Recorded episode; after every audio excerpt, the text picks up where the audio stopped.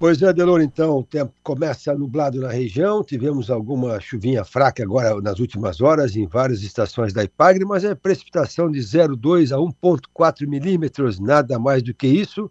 Temperatura amanheceu maior do que os últimos dias, a madrugada teve 20 a 21 graus de mínima ali na região de Criciúma, lá em cima na serra nada mais frio do que 13 graus, ali para Bom Jardim, Urupema.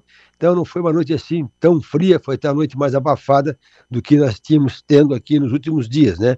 Olhando aqui a temperatura média de novembro, as madrugadas com 16 graus, hoje então tivemos 20, 21, então foi 4 graus mais quente do que a média histórica para a região.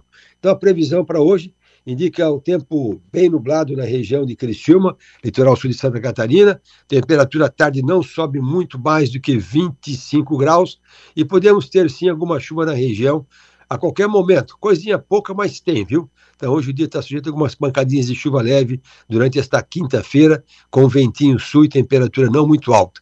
Amanhã, sexta-feira, tempo bastante nublado também. Amanhã começa com 18 graus, vai do máximo a 22.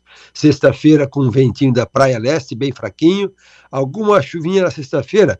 Olha, é difícil. É mais ficar nublado a sexta-feira.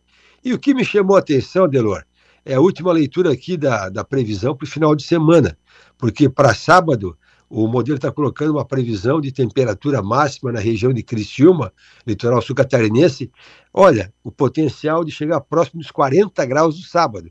A previsão coloca 35 no termômetro, mas em alguns locais ela pode chegar a 40 graus ou próximo disso no sábado, e com alguma chuva de final de tarde, chuva de verão. E domingo também, um domingo quente com até 35 graus, o potencial de esquentar ali na região de Criciúma, sul do estado, e também com alguma chuva de final de tarde de verão.